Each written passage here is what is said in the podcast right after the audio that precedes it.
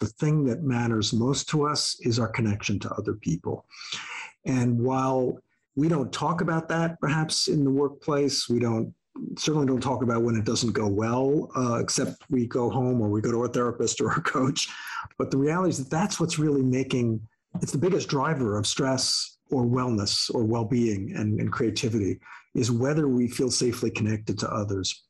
So we're trying to bring this into some kind of accessible, usable business discourse, right? The whole idea of boundless leadership, in a way, is giving us a language and a way of working with the inner domain of our inside job of leading ourselves and others.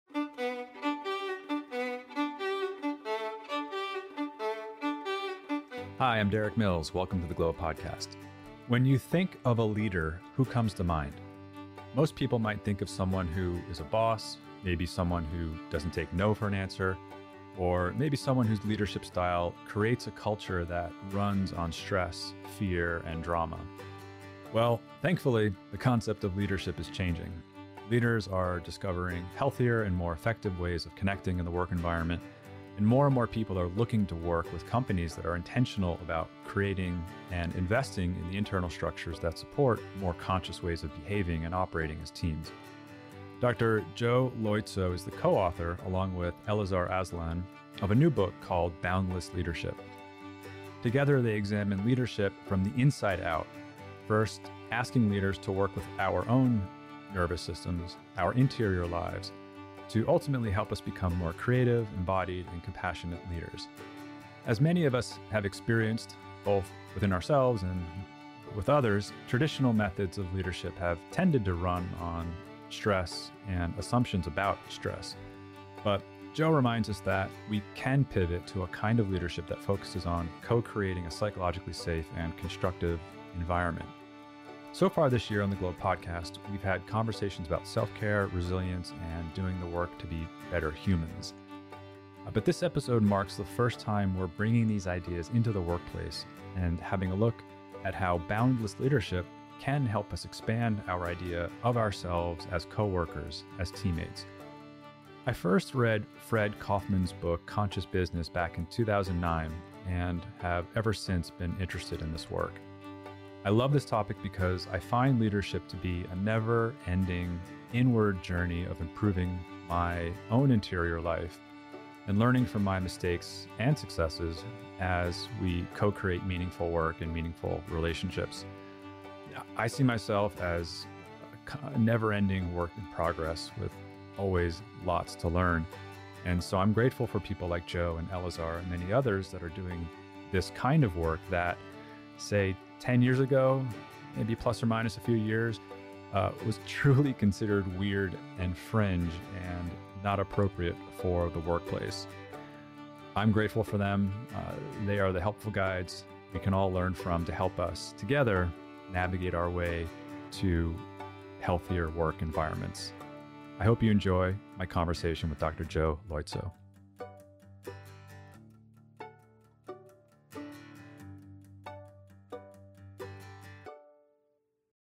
Dr. Loizzo, it's so wonderful to be here with you today. Thank you for coming on. Eric, thank you so much for inviting me. I'm excited to dive in. Yeah, me too. So, you and Elazar Aslan have a book coming out on December 21st. You can pre order it now, and we'll put a link to that in our show notes.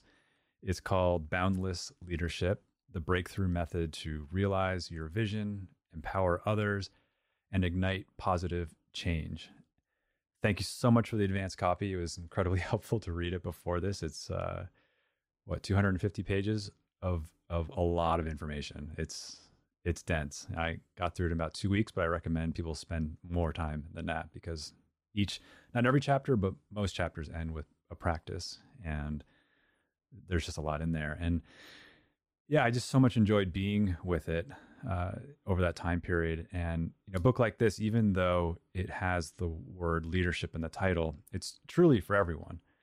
It's self leadership. You don't need to be a manager or founder. If you're a human and you you interact with other humans, uh, and you interact with our planet, this is for you. Uh, if you're invested in or interested in this never-ending process of being a better human, and it's something that you and Elazar have mapped out and taught over the past 12 years together. And I know we'll get into some of the specific critical skills and competencies, but I just want to say one point before we turn it over to you. And and that's just a brief note about this work in terms of the work environment. It is just so clear that what you've written about and what we'll discuss today that this is the future. Like we're already starting to see it happen more and more uh, people, companies out there want to work with people and companies that are scaling and operationalizing this way of being with each other. So it's just so exciting. And I'm grateful the two of you wrote this book. And I know you have a program that supports the material in this book, and we can get into that towards the end of our conversation.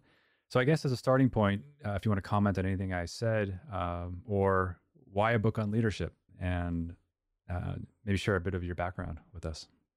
Okay, great. Thanks, Derik. I'm so glad you've, I can hear that you've uh, visited with Boundless Leadership, and I'm glad you've enjoyed your journey thus far. Um, you know, I'm a psychiatrist by by training. I mostly do psychotherapy. Uh, a lot of, uh, you know, I work a lot with people around their work lives. Of course, we spend so much time at work, um, and and one of the key methods that I've learned to help people access potential, overcome obstacles, build resilience, and so on is the meditative approaches, the contemplative approaches. So in terms of my partnership with Elazar, um, we met after he read a uh, uh, a uh, blog I was doing on tricycle uh, a tricycle magazine for a while on the science of enlightenment. um, really, just looking at our potential. When I talk about enlightenment, really talking about our full human potential. And uh, and he, of course, brings a more conventional business background um, Wharton trained and so on, and uh, um, had been moving toward being an executive coach. And so he and I, um, you know, uh, sort of overlapped around the area of, of power of contemplative practice to really uh, help people transform. Um, so this is really what the book is about is if you you know, I, I love that you instantly got that this is for everyone because our take really is that the world is changing so fast and in so many converging ways that we can't it is one leader isn't enough you know anywhere. We all need to be have a, a larger sense of the whole. And in fact i think this is something that really thinking about your own full agency as a human, your own contribution, your potential, your power to impact your life and others is something that we don't do enough of in our modern culture in any discipline, whether that be in, in healthcare uh, or in business. So, uh, so we really felt this was a time when the world needed a different approach to how uh, each of us can uh, be more of a leader, empower ourselves to be more of a leader for ourselves, but also uh, bring uh, a whole new way of being, as you suggest, to our interactions with others, our work life, our community, maybe uh, social engagement. Um, that's that's our our hope. To know where we're going, I guess it helps to know from where we've come. You mentioned you know, conventional approach you contrast in the book boundless leadership with the flawed traditional approach to leadership. I guess maybe before we dive into boundless leadership, can you summarize the flawed conventional approach? Sure. Uh, you know, I mean, I think that uh, our whole business uh, culture uh, has, you know, evolved over centuries, right? It goes back to Adam Smith or whoever. Um, and, and I don't think in the beginning that that uh, the founders of modern economics or modern uh, you know entrepreneurial thinking had any idea how powerful businesses would become. And uh, and you know i think that one of the things that's happened over the last century is that businesses have become the dominant force on the planet and meanwhile, the way the way uh, uh, business leaders are conventionally trained, and again, I emphasize the word leaders there, not in the sense we're using it, but in the in the conventional sense, is as being sort of the one person who's going to uh, whip everybody else into shape or make it all happen and get all the credit or take all the responsibility, but also get all the credit and and and the rewards. Um, and this sort of hyper individual understanding um, that businesses uh, really needed these one except one exceptional leader. Um, and you know not another key aspect really of how how different uh, our approach is or how is is that you know the understanding is that leaders really brought a certain kind of confidence, perhaps uh, panache, uh, you know, drive. Okay, um, but but mainly sort of knowledge and skills that that that it wasn't it's it's almost like a technocratic notion of what leadership is. You understand how economics work you understand how markets work and so on. Um, so over the years as leadership has evolved it's mainly been by building in like new modules of knowledge and skill you know like applying the same the same basic way of being which is who i am really doesn't matter what matters is what I know and how I can, you know, make make things happen or make other people do things. And that notion of the uh, of the, the leader as a kind of um, you know highly trained technocratic or skilled executive um, really you know doesn't fly anymore. Uh, first because, as I said, uh, you know businesses have so much more impact over our lives and our way of being than ever before. And so they're really having huge impacts that are ethical in, in nature, uh, that have, uh, you know, uh, potential sort of impacts on our state of consciousness, our health and well-being. They're not just producing widgets, right? They're really, in a way, producing our whole way of life. And so if you're not, if you don't have the understanding of, you know, uh, the whole breadth of you know what is important in choosing a direction right for yourself and for others what is important in moving things in a particular direction if you don't get access to um, you know an understanding of you know what well-being is right? What's real health and well-being? What's sustainable way of living as a human? Uh, you know what kinds of uh, interface or interaction with uh, our customers or or other the larger the global networks that we're engaged with or larger society what is this what's the social impact of what we're doing? If you don't have the basic training for that you're really not you know prepared to to and you, as you can see many of our most powerful ceos uh, people like Mark Zuckerberg, Zuckerberg or or uh, Jeff Bezos or whatever, uh, you know, boys with toys. You know, there's they have super power at their disposal, but they have no training to warrant uh, the level of responsibility and impact that they have. Uh, and of course, it's not good for them either, because you know uh, it's I'm sure enormous amount of stress and uh, and alienating uh, people in those leadership positions from others. So. So that's part of part of the the you know the whole new approach is that we're not having this one leader top down reptilian organization. One of my colleagues, uh, Stephen Porges, is a, a, scientist, a researcher of the autonomic nervous system, and he talks about what happened when we became mammals.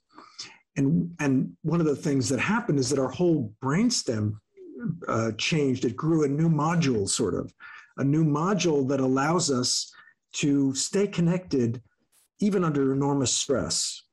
Um, and, uh, you know, unfortunately, we also default to the reptilian way of being where we're not really connected to others and we're not really aware of our interconnection or impact.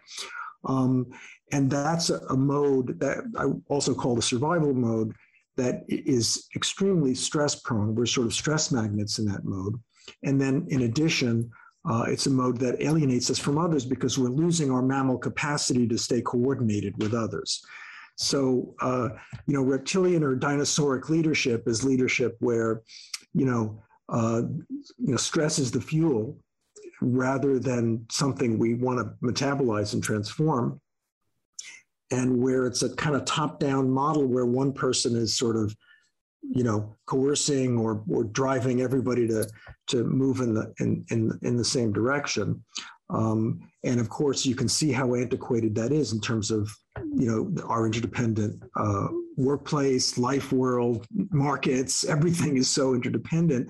And the, and the main tool that we have for this as humans, the capacity that at all, all levels of our brain to live, work, process information, create together with others in a creative, in, a, in an open creative loop, that's shut down. When we use stress as a method, we're cutting ourselves off from our capacity to connect with others. And hence, we're cutting ourselves off from the main source of wealth and productivity as well, not to mention the main source of fun, meaning, purpose, right? We're just cutting it right off. Um, so, um, you know, there's, there's that understanding that, you know, if we, you know, think of the leader as like a military leader, which is one of the, you know, sort of prototypes of, of uh, you know, the old model of leadership, we're really not using the right neurobiological tools for the job. Um, and we're we're not only putting stress on that one person who gets identified or that small group of people that rise to the top, but we're actually really on you know uh, in, ensuring that everyone else is disengaged, maybe feeling frightened or stressed or or burnt out, um, and that we're not certainly not tapping their full potential. Not only are we tap not tapping everybody's full well-being, we're certainly not tapping their potential. So, the main uh, sort of focus that you know, one very simple way of thinking about this is that in old the old style of leadership, the, the human being doesn't matter. Your human qualities and your human way of being doesn't really matter. It's like you just have to know things and be able to do things. Um, but our ability to connect with others is a fundamental dimension of our humanity. And if we don't have that, then we really can't be effective leaders in, in the, our, our hyper connected age. Um, and so the reality is, mind, uh, boundless leadership, as opposed to the traditional model, is really helping us shift our fundamental way of being as humans who are leading ourselves and others in the world. Um, and it's that focus on our human potential or capacity that makes this uh, such a radically new approach. A lot of threads for me to pull on there. I, you know, boys with toys and the process of growing up and becoming an adult leads me to think about the importance that you put on the inner conditions and the inner work. Uh, you have a few sentences towards the beginning of the book where you refer to boundless leadership as not predicated upon more skills or better command of business principles, which is what you were saying, but rather upon an unrelenting pursuit of optimizing the inner conditions, the way of being underlying our thoughts, feelings, and actions. And then another thread, which resonates with another sentence uh, shortly thereafter, that you know, as boundless leaders, we want to nurture people to be their best through engagement and inspiration rather than through compliance and fear. And you mentioned the framing of old way of doing things was how do we make people do things and you just really can't make people do things uh, unless you want to create an environment as you said of of fear and insecurity and uh, and so many other dysfunctional ways of being together and you know as we i think now shift to the inner conditions and the inner work, uh, so much then follows. Uh, but I think one key word, concept, practice that maybe we need to get a definition out of the way first is mindfulness. And I love that you call out that the current popular definitions of mindfulness, I can only speak to here in, in North America that, that, I'm familiar with in terms of uh, the popular version of um, the definition of mindfulness not to say that I'm not familiar with uh, a variety of texts that come way before the popular version of uh, that definition. Uh, you say amounts to less than 5% of the traditional ancient methodology that modern science is proving to be so effective for retraining the human mind brain for flourishing, and that the actual practice of mindfulness is much more ambitious and complex. So, how do you define mindfulness? Great question, Derik. So, um, yeah, mindfulness, you know, the traditional understanding is that it is about, you know, with the, so let's just say with a small m, mindfulness as a, uh, you know, moment to moment capacity is about remembering or being aware of what you're you're trying to focus on basically. It's about sort of just being self-aware right? We, we relate this in in the boundless leadership program to developing the capacity for self-awareness. So i know where my mind is. That's what mindfulness i know what it's doing right now. Um, you know it, part of that is the assumption that if i get distracted from what i'm doing i remember what i was trying to do and i come back to it so that's why the word mindfulness, smrti or sati in the in the ancient languages, uh, literally is the same word that's used for memory or recollection. Um, now, my, as a practice, though, the word that's used to describe the whole practice in which mindfulness is embedded as a technique or, or uh, training is vipassana, which means insight. And so, where you know uh, the modern sort of mindfulness revolution, or McMindfulness, as one of my students uh, likes to say, uh, understanding, uh, a popularized, diluted understanding of mindfulness, where that comes in is it's sort of basic, you know, paying attention in the present moment, right? So just being able to consciously attend, intentionally noticing, being self-aware, whatever your mind or body or whatever is is doing. Uh, that's the definition, like the power of now, for example, as we uh, as it become another sort of buzzword that's out there. But the actual, and, and that's seen as kind of like it. If you're in the present moment, then you're mindful. And the reality is, of course, what happens if you're in the present moment and it's awful? And you're miserable or you're really not functioning well at all. Right. And what happens if you have a whole string of those present moments, one after another, or they even get worse? The purpose of mindfulness is, is much more ambitious. It's to really be able to get the data about, right? So we want the we want fresh, direct, clean data about where I'm, where my mind and body or experience or life are right now. But then we want to learn, we want to have the capacity to work creatively with that and that's why the word vipassana comes in, which is the traditional, which is a, a, Pali and Sanskrit word for insight. So the idea is that really the traditional way of thinking about mindfulness is that it's really a training of your attention that empowers you to consciously learn or relearn your way of being and living right so it's about learning and learning both in the context of seeing and noticing more like wisdom or insight and also learning in the context of being more caring or concerned or engaged. Uh, and so that's in the context of kindness and compassion. Both of those ways of learning how to lead yourself, basically, right, to know where you are and know where you want to head, um, are essential to to uh, the traditional, the full understanding of mindfulness, which has a number of dimensions that we go over in in the in the in boundless leadership. I mean, another uh, sort of another more con- a bigger reply to your question is that from the standpoint of the tradition that gave us mindfulness, mindfulness and the whole psycho- even this psychology I'm describing, this whole med- meditative practice of being able to steer your own ship, sort of uh, correct the course of your life, is only one of the of the many technologies that are available right? So there's what i call the other two waves which have to do with compassion right? Learning how to re to, to take a kind of more creative role in your relationships with others in the world.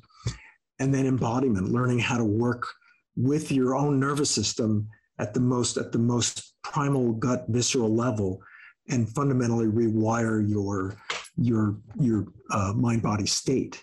So so mindfulness, it, it, as presently taught, is a small fraction of even this the methodology of mindfulness in the in the Indic tradition. And then we have these other two huge methodologies that are even more uh, complex and powerful. Yeah, we're going to lead into learning and compassion next. I wonder if it's just briefly important here to note your background in terms of contemplative practice, particularly your PhD, I, I believe was in Buddhism. Yeah, well, because an appreciation for this vast body of work and practice is incredibly difficult to come by. And it's so easy, as I think we'll get into as we get explore negativity bias and shame avoidance and embodied stress energy. It's really easy to kind of default to a non-nuanced point of view because that's what's easier to do. The harder work is to get to the place where you're at in order to make some of these statements. So I think it's really important if, if there's anything you want to say about your experience, your past in terms of of your understanding of these contemplative practices. Sure. I mean, I'll say something even in a way a larger sort of a confession about me, right? So that part of part of the way I I, I, I got into this unusual intersection of fields, right? This this new field that didn't exist for you know when I when I started uh, was watching my dad, who was a, a physician, burn out uh, over over the course of his very otherwise very rewarding profession. And what I realized is that he was not really, he didn't have the tools to really guide uh, his own way of working, living, and and it really cost him.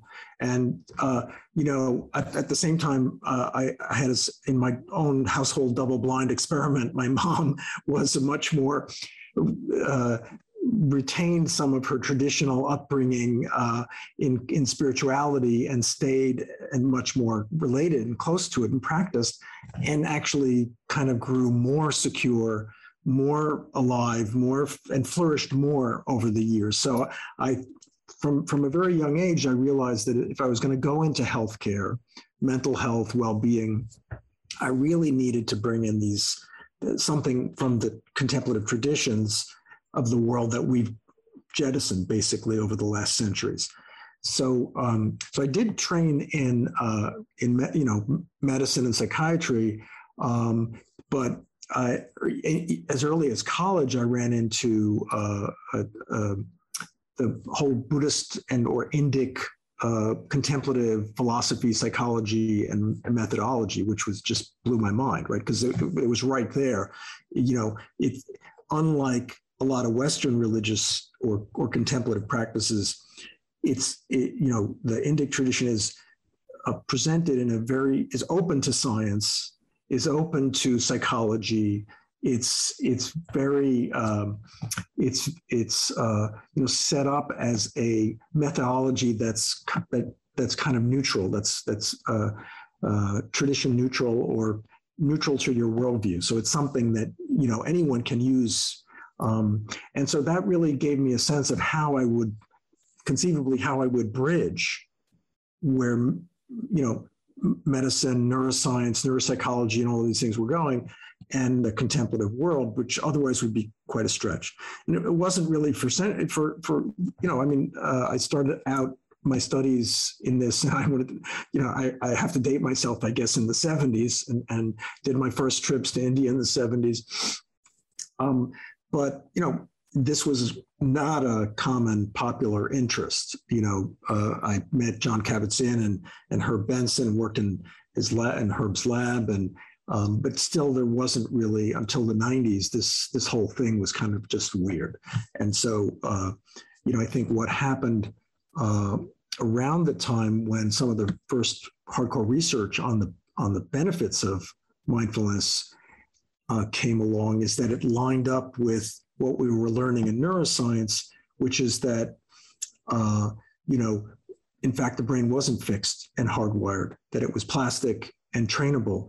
And so these two discoveries came together to sort of break open the mindfulness revolution that um, we had methods of training the mind that were that could be secular that could be tradition neutral that anyone could use um, had health impacts and so on, and that we could also use them. They were very powerful tools to transform the way our minds and bodies and brains work. So, I, so at that point, I, I, I wanted to continue studying the, the ancient Indic tradition to be able to really responsibly and reliably get, first of all, get as much of the wealth as possible, but also really be able to frame it in a way that wasn't leaving out anything essential right? And that's part of even I know I've had this conversation with John Kabat-Zinn, who, who regrets in, in a lot of ways not including other elements into his original mindfulness-based stress reduction. Mm. But that we're, we're sort of making up for that now. Um, so I did end up coming back to study with Bob Thurman, the same professor I've met in college uh, at Columbia, and and do a PhD in Buddhist psychology, and and you know how it related to their understanding of you know the nervous system, the the transformability of the mind, and and uh, you know I think it's an extremely rich. I'm I'm so glad I did that because um, it really allowed me to go deeper, but also uh, you know gave the world time in a way to to get more interested, so that by the time I started uh, uh, doing my clinic, my practical applications, there was a hunger for this kind of stuff, and and as I said, I think. Uh, you know, it may be that mindfulness with a small m, the you know, is is you know not as hot as it was, and that people are shifting focus. But there's so much that's yet to be discovered, uh, and the fact is just actually uh, applying these practices, these powerful mind training practices, uh, responsibly and and you know with maximal impact, right? That's part of what we're going for in Boundless Leadership. Nice. Thank you for sharing all of that with us. I hope to spend these next 30 minutes talking about topics that are typically uncomfortable to talk about in the work environment and typically not thought of as concepts that um, are critical to integrate into the work environment. And you know, so much that I've seen in the past. I started Glo back in 2008, and I've made plenty of mistakes over the years, and we're at a point now where uh, I can honestly say we're learning from those mistakes and making meaningful change. And there are so many entry points into this next part of this conversation that I could choose, but you mentioned learning and compassion. And I think the three main blocks, so you talk about three strategic pivots going from critical mind to open mind, careful heart to caring heart, guarded energy and stance to fluid energy and stance, and that those pivots each have certain blocks. Uh, I don't think respectively. I think you can have those blocks across all three, and those being negativity bias, shame avoidance, and embodied stress energy. And I don't think you can accomplish those pivots and establish a learning environment if you're not also creating a safe environment where those three main blocks are okay to work with. So I wonder if we could just talk about compassion for a moment because it's it's such a misunderstood term. I think you mentioned that too in the book. And you know, one of the things when we when our team was at the height of its toxicity, people would walk into our office and say, "God, it's so nice here. Everyone's so nice." And it wasn't until years of, of work and working through that that I came to realize that a nice culture is in fact that can in fact be just as toxic as an overtly not nice culture for a variety of reasons. And you know, I think you know part of what I love about your framing of compassion is that you mention that compassion often figures in our modern worldview as a moralistic injunction or a self-indulgent sentiment, and that the way you're talking about it is in direct opposition to this flawed leadership approach. And so I'm just wondering why, like, what is compassion and why is it so hard to lead with compassion? Uh, you also talk about authentic and inauthentic compassion. I just don't want to spend the rest of the 30 minutes on this particular word. Um, I wonder if there's a shorter yeah. version of that. Well, great. I mean, uh, I think you're absolutely right that we need that all of this capacity, accessing our mammalian capacity, our capacity to connect with others creatively and, and authentically and, and so on requires a sense of safety. And, and safety is not something uh, one human being can experience alone. Um, again, the same researcher that I mentioned, Stephen Porges, says absence of danger is not enough for a mammal to feel safe. Why? Because our lives really depend on our relationships with others, you know, and so what we need in order to really feel safe, mind, body, neurologically, is cues of safety and connection. Uh, messages, explicit, intentional messages that we're recognized as valuable, you know, uh, worthwhile humans treated with respect and care. Um, and and when you think of when you listen to that kind of description, it doesn't sound like any corporation that you know that we're used to, right? um, and it's not an accident, actually. Uh, you know, part of the way our, our corporate culture evolved or our whole business uh, culture evolved was with a kind of mis, misguided neo-Darwinism, a misguided understanding that Darwin believed that somehow the tougher the the animal that that that uh, survival was about individual uh, animals fighting with each other, and the toughest one will, will win. And I think there is that uh, kind of um, ethos built into our sense of what a good leader is, like really, you know, hard nosed, aggressive, maybe even like greed is good, right? This somebody driven by these powerful engines. But what we really have learned over the last 50 years is that it's all wrong. That, that whole basic framework, and it wasn't even what Darwin believed. It wasn't even what Adam Smith believed, frankly, right? Uh, but all of them were really very aware of the importance of the social dimension of human life as a foundation and the social dimension of animal life as a foundation for our competence and our survivability, right? It's certainly a foundation for our thriving. So the understanding is that whatever compassion is, however we define it, uh, it isn't a luxury. It isn't about being nice if we want to unlock the full potential that we have as inc- the most complex, the most amazing animals ever, right? We need to feel safely connected to others, and that requires um, a, a, spirit, mood, energy. Uh, we call compassion. And what is that? It's a sense that your happiness and my happiness are linked, that your suffering and my suffering are linked, and and that we it's completely opposite the culture that I described of traditional leadership, where it's the exceptional individual who gets the prize, and everyone else is just supporting cast. Um, and, and in fact, actually, we know we know now that that that that's not a prize, right? We know that that uh, that individual, uh, you know, wealth, success, and all of these things are not what make people happy or well uh, that it's connection to others. And so, really, what we're talking about is acknowledging what decades of science has shown us. And, and the good news being that we can cultivate wise, what we call wise compassion or authentic compassion. That is, we can cultivate the capacity to connect with others uh, in a way that works, in a way that's not sentimental, that's not about you know being nice, um, and it doesn't make us suffer either. That actually enriches. It's a win-win. It enriches uh, uh, everyone um, because it brings the best out in all of us.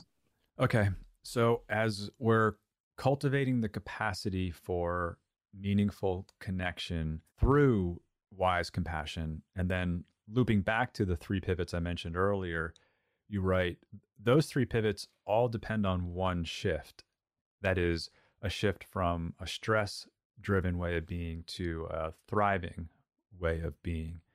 Can you speak to that shift in terms of both negativity bias and the traumatized sense of self? So, so one overall way to think about uh, the shift from the conventional business as usual, leadership as usual, to the kind of leadership that we're calling boundless, is that leadership as usual is traditionally seen as very intimately tied to stress and assumptions about stress. That somehow stress is necessary, that it's good, that it, it drives us to, to excellence and to perform well, and that it's not something we can actually get rid of. Um, and actually, you know, this is one of the beautiful things about modern neuroscience, positive psychology, and a whole trend, a whole new way of understanding human nature is that we're understanding that you know, stress is just one mode of the human nervous system, um, and that we're actually able, capable of, of, of pivoting or shifting to a whole different mode that's more about thriving with others and co-creating, uh, you know, a, a, a, a, you know a safe and and creative and constructive environment. So, you know, because stress operates at all different levels of our mind and body, uh, you know, we have stress uh, reactive thinking, which is tinged with negativity. Worst case, we call we call that negativity bias. That's the sort of uh, bias that we bring to uh, uh, to our thinking habits when we're feeling stressed.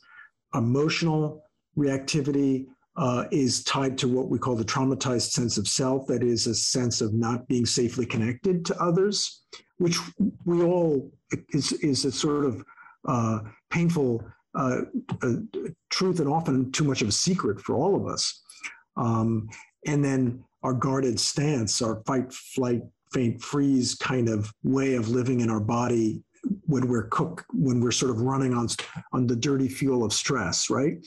Um, all of those three levels of stress of the stress way of being are you know you know baked in or tied into the traditional leadership model and are seen as unavoidable. But modern research has lined up with ancient contemplative traditions to say, hey, no, no, no, that, that's just that's just the downside. That's the bad side. And we can actually shift if we practice, we can actually shift that survival mode that locks us into the stress way of being. And we can learn to cultivate resilience or the ability to bounce back at all these different levels from stress reactive or neg- negative thinking to optimistic, realistic assessment, open mindedness, uh, which is the heart of that.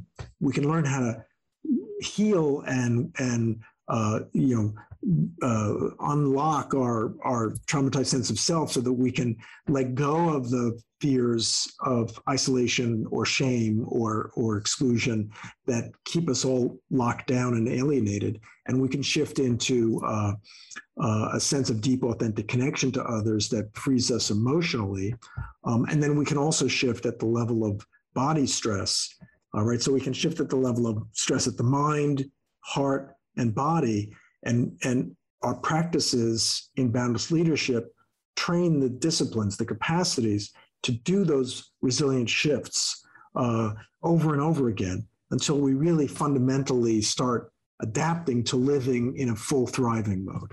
Um, so you know those are uh, basically that's uh, the, the overall logic of the system from a sort of scientific psychology standpoint is we now know we don't need that the stress is not the clean energy. It's not the most it's not the way to get the most uh, you know productivity or creativity or or certainly not fun or health out of us. And that we have this whole other mode that we're not tapping because we as individuals our institutions and our societies have been locked into stress and baked into stress for centuries.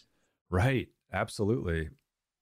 When I think of myself and the ways the dirty fuel of stress that you mentioned uh, can manifest in myself, when I'm not aware of it, it tends to be in the form of, say, perfectionism, busyness, unnecessary intensity, and you know other unhelpful ways. And I try to now see those moments as opportunities to reflect on and be more receptive to what I'm feeling and and why and to honestly address my pain points or my uh, pain avoidance tactics that's you know much easier said than done and the contemplative practices like those in your book which support self-awareness helps with that.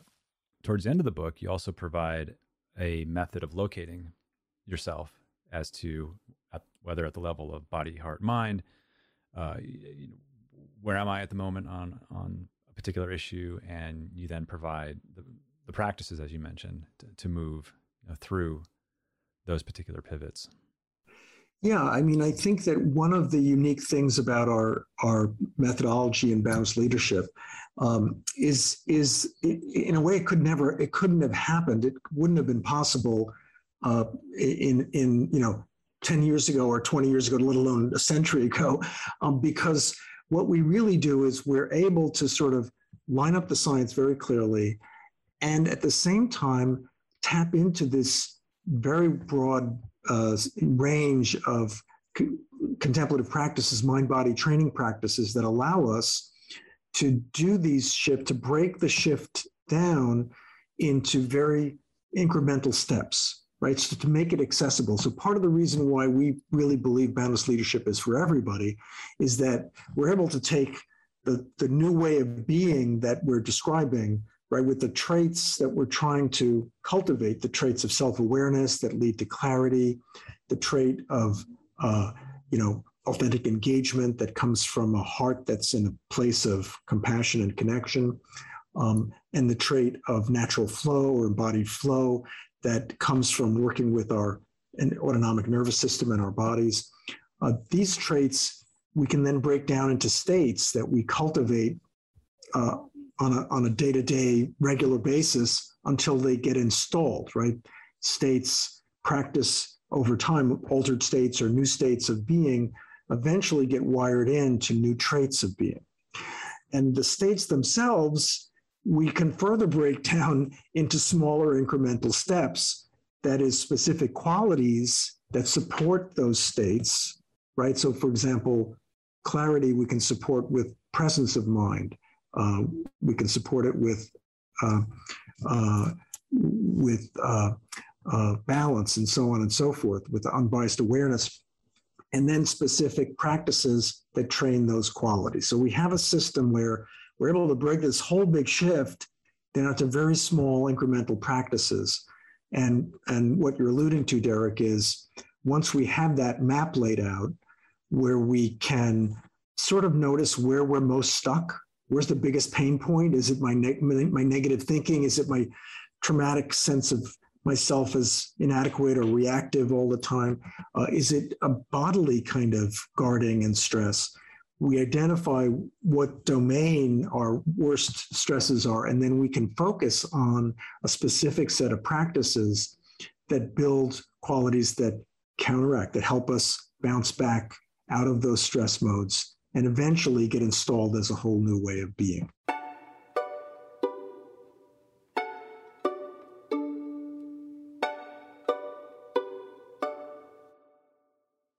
And I appreciate how you go to some pretty granular level places that you typically don't go to in a work environment. So one of the the subtitle to your chapter on resilience is transforming our inner demons.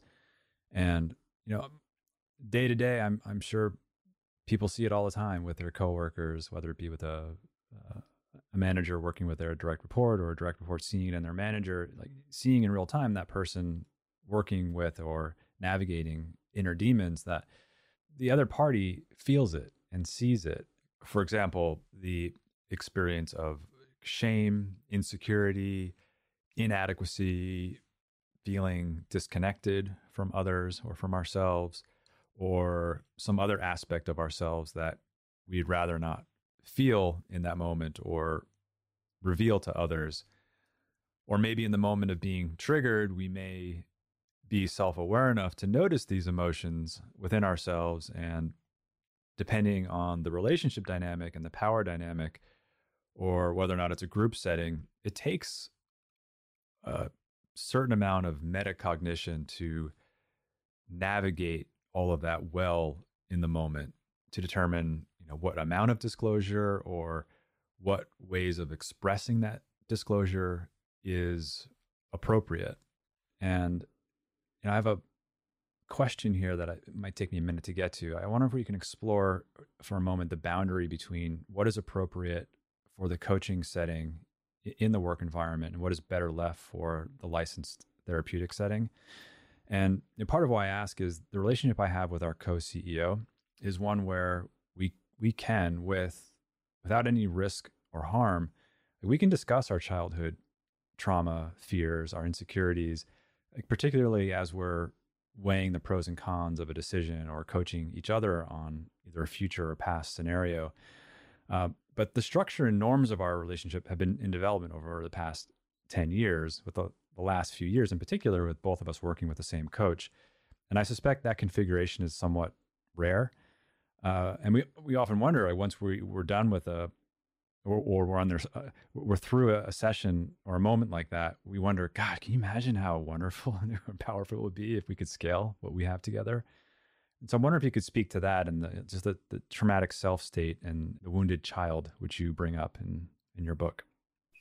Yeah, I mean, I, I think that the you know the heart is the heart of the matter, right? Uh, I mean, because it, it, why? Because we're such social animals. The thing that matters most to us is our connection to other people, and while we don't talk about that perhaps in the workplace, we don't certainly don't talk about when it doesn't go well, uh, except we go home or we go to a therapist or a coach. Um, but the reality is that that's what's really making it's the biggest driver of stress or or or wellness or well-being and, and creativity is whether we feel safely connected to others. So we're trying to bring this into some kind of uh, accessible, usable business discourse right? The whole idea of boundless leadership, in a way, is giving us a language and a way of working with the inner domain of our inside job of leading ourselves and others.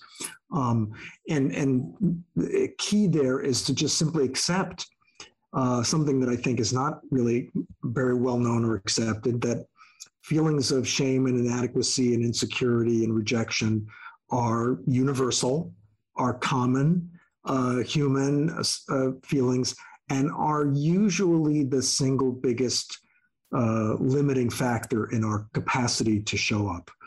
Um, and so the fact that we can't talk to our coworkers about this or our reports or bosses or whatever, that we don't have a language for it, that it's taboo, um, you know, that it might show weakness or vulnerability, all of this is really completely counterproductive.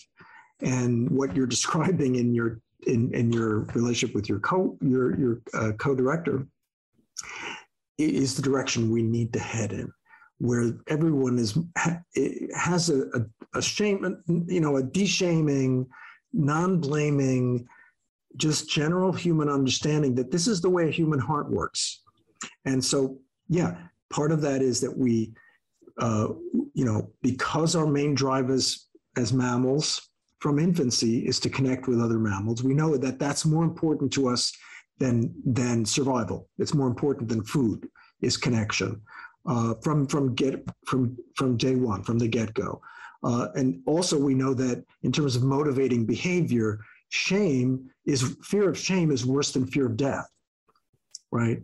So these are many you know different ways of looking at the reality that when we feel uh, rejected, disconnected, uh, uh, unlovable, unseen. Uh, it wound, it's very wounding, not just on a sensitive, you know, emotional level.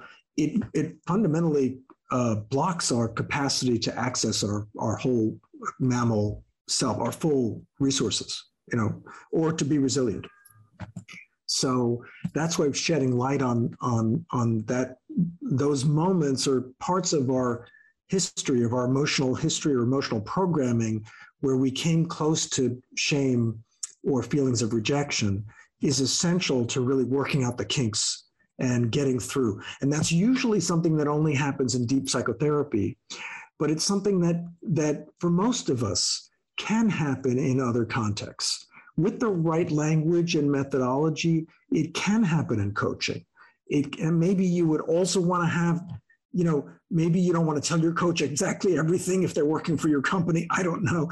But I mean, uh, you know, ideally, uh, you would, you know, we would be able to use the language of boundless leadership to help, uh, you know, bring uh, more of this sort of uh, common human, no nonsense and non blamey, non shamey acceptance of okay that this is a wounded place where it's really hard for me. And and you know here's how maybe we can work through this. What about for you? Um, and you know i think that if we can really accept that we need to face these wounds we need to be able to to share them and find the skills to work through them in order to get our full capacity we'll have accepted uh, you know a, a huge uh, shift in in the capacity to access our a sense of well-being and connection. I mean, if we can learn to do this in real time, to know when we're feeling shamed and threatened and disconnected, and to either ourselves through self-compassion work that kink out or engage somebody else we trust to help us out of it then we're right back to our full selves. Mm-hmm. And we haven't wasted hours, days, months, or years locked up in a fear that we're not good enough or that nope, I'm not safe in this space or in this relationship. Right. I've seen work relationships be so much more effective and healthy when in real time, in safe community, and in situation and context appropriate ways, the wounding is faced. I've also seen how badly it can go when the wounding isn't faced or is faced without some tools that help set us up for success. Uh, you know, I've seen that both in myself and in others. And I love how you put it that this is a wounded place where it's really hard for me. And maybe here's how we can work through it. Like, how does that work for you? Adding in the asking permission component. Uh, I think how much time and energy is wasted by not facing the wounds or in not knowing there are even wounds to be faced, all of which likely is adversely affecting our physiology, our relationships at home, disrupting our sleep, likely leading to certain unhealthy numbing behaviors, just a cascade of dysfunction. And then multiply that across whole economies. And you multiply it you multiply it by the social contagion factor right? This is what psychologists call the way we subliminally impact each other under the radar. Your boss is in a bad mood because he he, he you know his his kid or his wife were upset with him uh, or with her whoever you know um, and and then you pick up on it. Everybody in the room picks up on it. Everybody in the room is in lockdown, fear based. I better not. I I got to look out. I can't trust, and we've just lost the potential that we need to to solve problems, be creative, let alone enjoy and be well. So, and it happens all the time. All it's the time. so it's such a bread and butter problem in in our uh, in our everyday lives. And what we now know is that this is really treatable and preventable like we can train ourselves out of this if we have this kind of the kind of uh, map and tools that boundless leadership offers. I love that. I just want to say that i in no way consider myself uh, beyond or exempt any of this. I encounter these uh, moments feelings sensations emotions daily. And uh, that's that's my practice and yeah as do i because this is just part of being human. The question is do we also have the awareness and the skills to work through it as as efficiently as effectively as possible? And our society has seen to it that we don't right? We shame is something we all assume only i feel more or less uh, and we're we're we it's like a hot potato we never talk about. We don't get the language not to mention all the other emotions that we should be talking about, like hurt, anger, and and you know, you know, fear and, and clinging and so on. So this is key. And and I would just also add that you know I've emphasized the inside job in terms of learning how to shift out of the the survival mode or stress mode that limits our capacity and into the well-being uh, engaged mode the the mammal mode that that that's allows us to thrive. Um, but we're not just talking about this doesn't just impact our internal state of consciousness it also translates in a different way of leading a different way of doing business right and and there are business applications like real world you know how do i deal with this business problem how do i deal with this difficult interaction in in my workplace how do I deal with the energy drain or the burnout or whatever? Uh, and so we do, you know, uh, we do also, as part of the Boundless Leadership Program, teach applications that that allow that speed the translation of this new way of being into a, a new way of engaging in the workplace with others in the workplace. I agree completely. So as we wind down and come to the end of our conversation, I want to try to squeeze in the experience of assuming and um, either being in nuance or shirking nuance. assumptions is quite important to me and personal to us as a company. Uh, verifying stories and assumptions is one of the key behaviors underneath our core value of practice curiosity. And you say throughout your book, uh, it's one of the most pernicious things, you know, our deep seated need to focus on validating our thinking, positive or negative, rather than just being open to discovering something new, as well as jumping to preconceived judgments of others without all the data.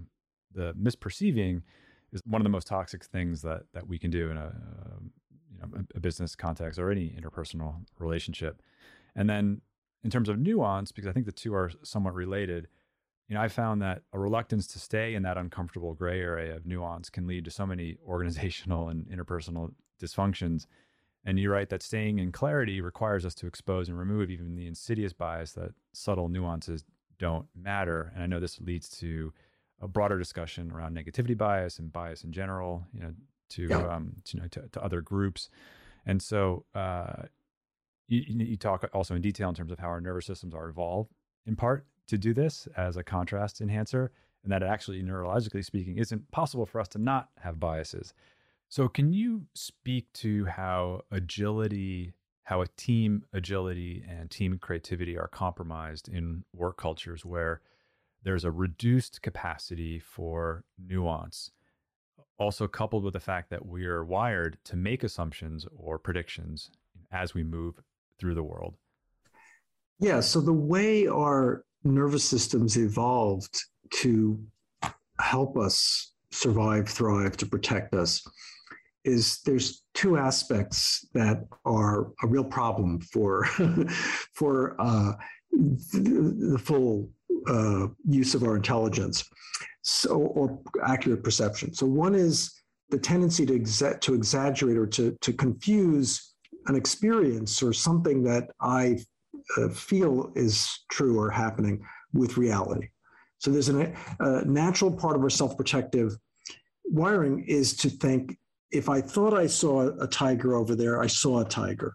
And you can see why that would be useful if it really turned out to be a tiger, right? So uh, this what we call it the habit of reification, the habit of just thinking our experiences are reality and not being able to tell the difference between the two. And then we have the other part of it, which is this polarizing habit. And the polarizing habit is designed to really exaggerate uh, the, you know, the, the distinction between things to, to sort of po- to categorize everything in terms of whether it's going to it, it, it's going to save us or whether it's going to kill us, right? Because if we're in survival mode, that's all we, that's, I'm not going to worry about the nuances. I'm gonna, I just want to survive, right? So, so our stress mind has highly exaggerates these two capacities, both when we're in stress, it, we don't think very flexibly. We're not very open. We're rigid, stereotypical. We become dinosaurs, right? And we have this polarizing vision where I'm only interested in what's going to kill me or what's going to save me. Um, and so, you know, essentially this, uh, you know, biases come from or assumptions come from the reifying habit, right? They come from this habit of exaggerating, of turning up an experience into a reality, right? That's the basic habit limiting our intelligence, our capacity to use our, our curiosity and learn new things. Um, and then the other one, the loss of nuance, comes from the polarizing, right? Because uh, I, I can't, you know, I, I don't have the uh, tolerance, this sense of safety to just open my mind and really uh, take in the, the particularities, the, the unique textures of this moment with all its ambiguities and interrelationships. So these are both uh, mental habits that are not good for complexity. They're not good for agility. They're the opposite. Like so, everything we need to function more effectively in our present day, this 24 7 global economy, uh, you know, the, everything's changing all, all, the time, everything's interconnected. We need agility, we need, uh, you know, flexibility. And those capacities go out the door when we feel stressed. So there's another reason why we just can't afford it anymore. We can't afford to run our nervous systems on stress energy.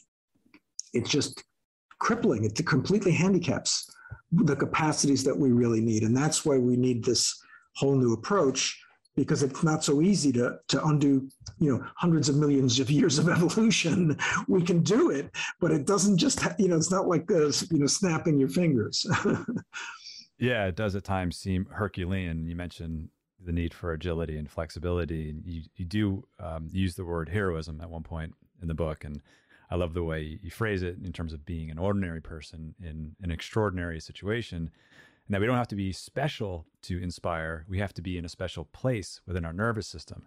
And that ultimately it's a way of leading without needing to impress or intimidate. And I just want to say, as a side note, that you know, I've seen some of the most courageous acts of heroism via team members sitting in that fire of that uncomfortable vulnerability instead of in that stress charged energy of shame, anger, and fear. And that's my hat goes off to anyone, anywhere doing that.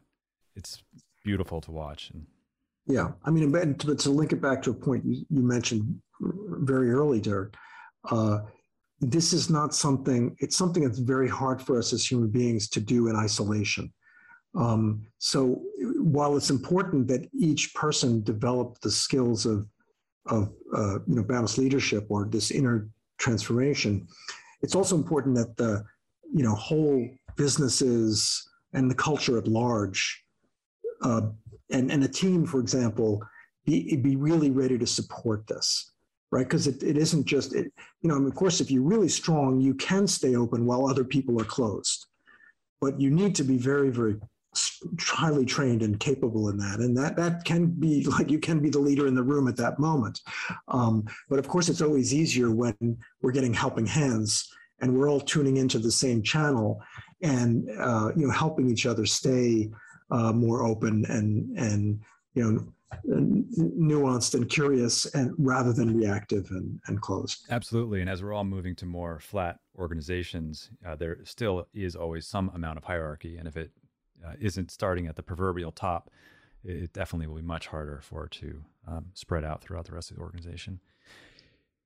I imagine the incredible nuance and depth of your book and its supporting material would benefit tremendously from a program. And you have a program launching in February. Can you tell us about that? Yeah.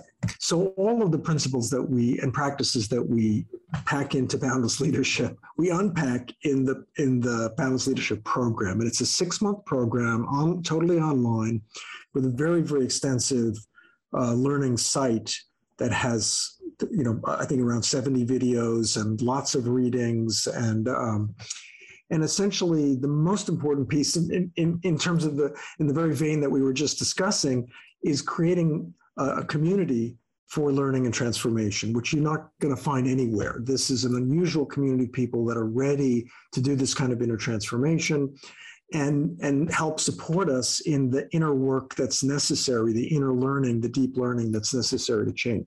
So Elazar and I love doing this work of boundless leadership and and and you know the program really allows us to take people over this six month journey um, and really uh, guide them through all the steps so that they can then develop their own sort of leadership plan, their own boundless leadership plan when they leave, and maybe you know, have that to continue to refine over the years. So it's a very powerful uh, experience that we love, and we sort of welcome anyone who who may be interested in taking this journey with us. And where can people find that? What's the website? Anyone who wants to dive deeper on what you said earlier in terms of the reification, the predictions, the categorization that we do, I believe either a week or two prior to your episode, uh, we'll post our interview with Lisa, Dr. Lisa Feldman Barrett where she talks about emotions and, and how we're oh, predictive, oh, great. predictive organisms. Great. It's Nalanda, boundlessleadership.org. Great. We'll add that link to the show notes. Thank you, Dr. Loizzo. This was so wonderful, and thank you for doing this work. And I appreciate the time with you. Thank you, Derik. Loved uh, our conversation, and uh, thanks for what you're doing. Thank you. Take care. Thank you to our entire team behind the scenes at Glo. I'm so grateful for your care and commitment to serving our members around the world. Thank you to our teachers for so beautifully sharing your gifts and talents. I'm also grateful to our lovely community of Glo members. You've supported us since 2008, and because of you, we get to continue to do the work we love. It's the combined support of our team, our teachers, and our community that grants me the privilege to continue to bring you the Glo podcast. Thank you to Lee Schneider at Red Cub Agency for production support. And the beautiful music you're hearing now is by Carrie Rodriguez and her husband Luke Jacobs. And remember, take care of yourself because our world needs you. Thank you for coming on this journey with me. You can find the Glo podcast on Spotify, Apple Podcasts, or glo.com slash podcast, or wherever you listen to your podcasts. I'm Derik Mills.